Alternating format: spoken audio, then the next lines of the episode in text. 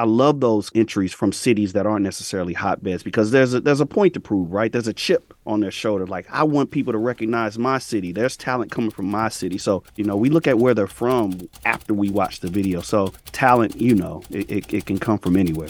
From NCPR, welcome to Northwards. People, ideas, and conversations from and about Northern New York, Vermont, and beyond. I'm Mitch Teich. Support for the Northwards podcast comes from the J.C. Steiniger and M.E. McDonald Charitable Fund at Adirondack Foundation in support of the Adirondack Foundation, building stronger Adirondack communities. I got to take a trip to the mothership last fall, NPR headquarters in Washington. It was for some business meetings, a chance to experience flight delays for the first time since the pandemic, walking around and talking to people with more expensive clothes than mine. You know, the usual business travel experience. But while I was there, I got to have a really cool experience watching a tiny desk concert in action. The Colombian superstar Maluma was performing, which was also really cool, but the best part of the experience was seeing how NPR's Tiny Desk crew crams a working band and a in this case, a really big audience, into a working office space and makes the concert into something that really works, whether you're watching it on your phone or your computer or your TV. Musicians have been performing around a desk at NPR since 2008. And since 2014, the network has invited aspiring performers around the country, people without a record contract, to compete for a chance to play their own Tiny Desk concert at NPR. The 2024 edition of the Tiny Desk contest is at hand. It's underway.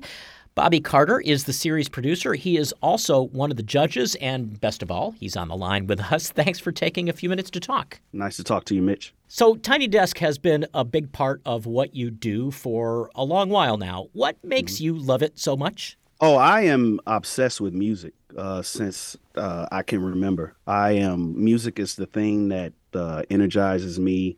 Um, it's the thing I'm still most excited about uh, in my everyday life. Uh, I don't do anything um, without music. I love it so much. It's it's still it's still so exciting um, to this day. So no, I and and and to have the opportunity every day for a living to walk into uh, the building of NPR headquarters and put on these tiny desk concerts, it's the thrill of a lifetime.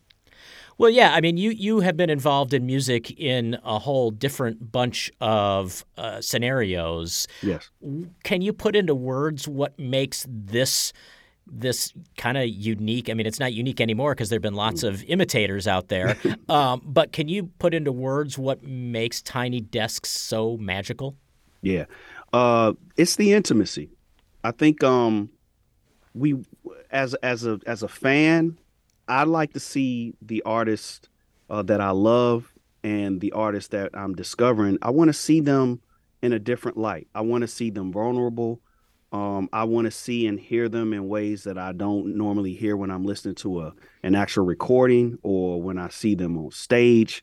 And Tiny Desk, to me, uh, in my biased opinion, is the best presentation of that. We take away uh, what the artist is used to, and we actually challenge the artist.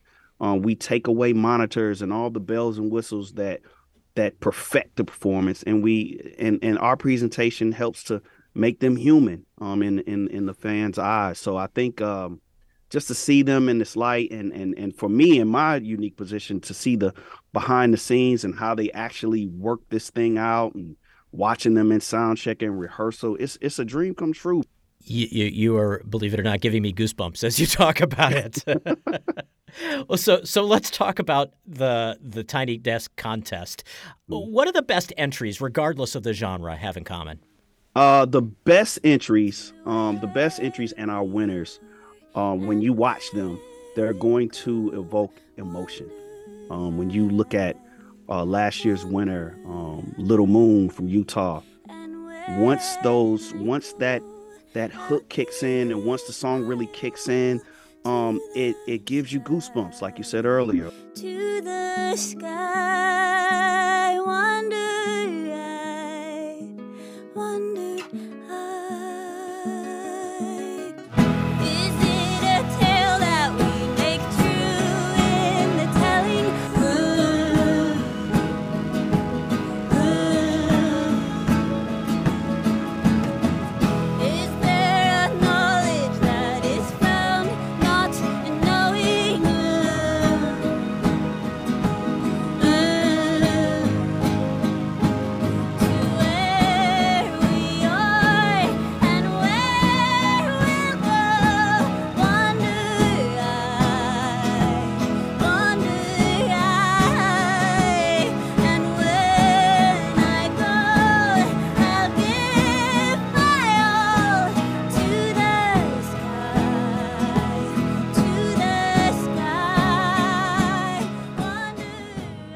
Alisa Amador from the previous year.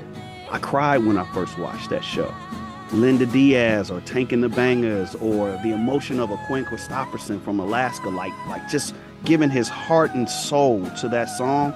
Um, the best the best contestants they they give it their all and they they it's going to evoke some sort of emotion, whether it's laughing or crying. I mean, Tank and the Bangas made us laugh and cry within a matter of minutes. So it's the emotion and the feeling. You,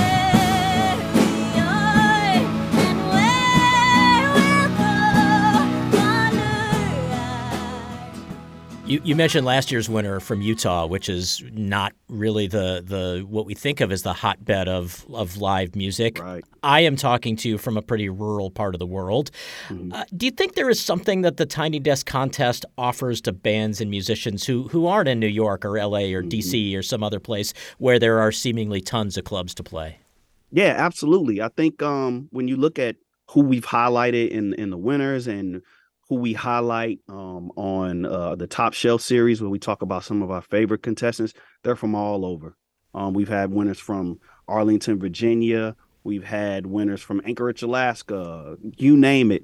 But I also think I love that there is. I love those those those uh, the entries from from cities that aren't necessarily hotbeds because there's a there's a point to prove, right? There's a chip on their shoulder. Like I want people to recognize my city. There's talent coming from my city. So I love that. Um, I operate. I've always operated that way. It's something to prove. Um, and there's there's there's plenty of opportunity because you know each day we see with the contestants in this contest artists coming from all over um, cities that we've never heard of. You know what I mean? so no, it's it's the it's the best opportunity because we don't we look at that afterwards. You know, we look at where they're from after we watch the video. So talent, you know, it, it, it can come from anywhere. Well, so speaking of watching the video, I mean, this is this is some serious winnowing down you and the other judges have to do. Mm-hmm. Um, I'm not asking you to share company secrets here, but but what's the vibe of the judging process like? I mean, you've gotta, uh, you know, do you have like seven pizzas in front of you uh, when it all starts?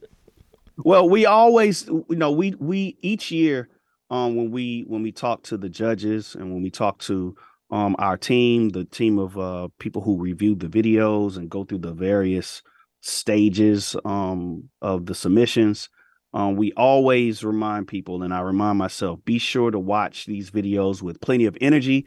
Don't start watching videos at the end of your day. Um, these contestants deserve our full attention. So there are multiple rounds, um, and when we finally narrow it down to um, that handful where, that, that are really considered um, for winning this thing, we hop in, we go into a room and, and, and, we, uh, for lack of a better word, we we we duke it out um, to find out who who was at the top. This year, um, we have a fan favorite. You know, we we comb our we comb YouTube and our social media pages, and we listen to we listen to the audience. Um, so this year, there's going to be an opportunity for um, our viewers to pick who they love. So uh, this thing gets narrowed down, but and there's a lot of passion in that room. But uh, I'm very, very proud of of what we've done so far, and I think this year I got a feeling, man. I got a feeling, Mitch. This could be a very special year. well, and you would hope that the judges and the audience both kind of love the same thing, right? Yeah, but also there are when I think about past contestants and past winners um, I can think of any number of of artists who didn't necessarily win. They could have made it, which is why we um we invite sometimes every once in a while we will invite a contestant who didn't win the kind the contest to come and play the tiny desk anyway because uh, people have made real impressions. So there are lots of opportunities. We, you know, I would love it if, you know, we pick a winner and, you know, the audience maybe picks the runner up in our eyes. It could happen. So, how big a deal is production value when it comes to the recordings that musicians submit? Um, from a personal standpoint, the look of the video doesn't matter that much to me. I guess you know it's it's cute if they want to do something or you know add some special production value to it. I mean that's great. But for me, what I, am listening for high quality audio so we can hear everything. I think um, if you are doing this and you're performing with a band or performing solo, I think you want to put the time and effort into making it sound as good as as good as it can sound. Uh, so for me, the the sound and the audio is the most important thing. You can film this thing on your on your phone if you want to, but just make sure we we hear everything you're doing. Obviously, it's a huge deal for the person or the group that wins the contest or gets uh, spotlighted in some way. But what do you mm-hmm. think is good for these musicians just about going through the process of entering this contest? You know, as with a lot of things in life, I think you it's it's good to get out of your comfort zone and try new things. If this, if you're uh, if you're pondering this, um, and and you have a little bit of fear, a little bit of nervousness about entering the contest, um, do what you have to do to shake that off and, and enter because you have a it's a sense of of accomplishment. Um, also, with the contest, you're joining a massive community. Uh, and we you know we travel we travel the country once we crown a winner um, and we would pick other submissions from uh, who didn't necessarily win to maybe open up uh, for the winner so you're joining you're joining a community. Um, you also have an opportunity for uh, our wonderful panel of judges to view your stuff. Um, so the more eyes you have on your, on your music the, the the bigger opportunity of or the more opportunity you have to be discovered. So there are endless opportunities here whether you win or not. Um, and if and if it's just hey, I put my video out there and I have more courage to do it next year, and I'm encouraged to do it uh, the following year, continue to make music, that's a win. So uh, we just have a couple seconds left before we wrap up. Give us the nuts and bolts. What should people know about the contest, like how to enter, who's eligible, yeah. and the deadline? Yeah, absolutely. 18 years or older. Um, you're in. You have to be uh, a resident of the United States, uh, Virgin Islands, or Puerto Rico, I believe. You have until February 21st, 2024. Um, for more details, npr.org slash tiny desk contest. Bobby Carter, uh, Tiny Desk adds so much to the musical landscape. Uh, I thank you so much for taking the time to talk with us about Tiny Desk and the Tiny Desk contest. Yes, it's an honor, Mitch. You take care. Bobby Carter is one of the judges for NPR's Tiny Desk contest and also the series producer for NPR's Tiny Desk concerts, of which there are many, many, many. You should check them out. They're online. You can find a link from ncpr.org/northwards. Ethan Shanty's band has not performed a Tiny Desk concert, but they are welcome to do one around the desk of any of the people he is about to mention in the closing credits. Well, thank you very much, Mitch. Northwards is an NCPR podcast production. The show is written, edited, and produced by station manager Mitch Teich. I'm Ethan Shanty, and I handle digital production. Doyle Dean is our production manager, Bill Hanel is our digital guy, and Caitlin Kelly handles our social media. Our theme music is by Wickmore Jazz Trio of Plattsburgh. The excerpt of Little Moon's Tiny Desk concert was provided courtesy of NPR. This is NCPR, North Country Public Radio.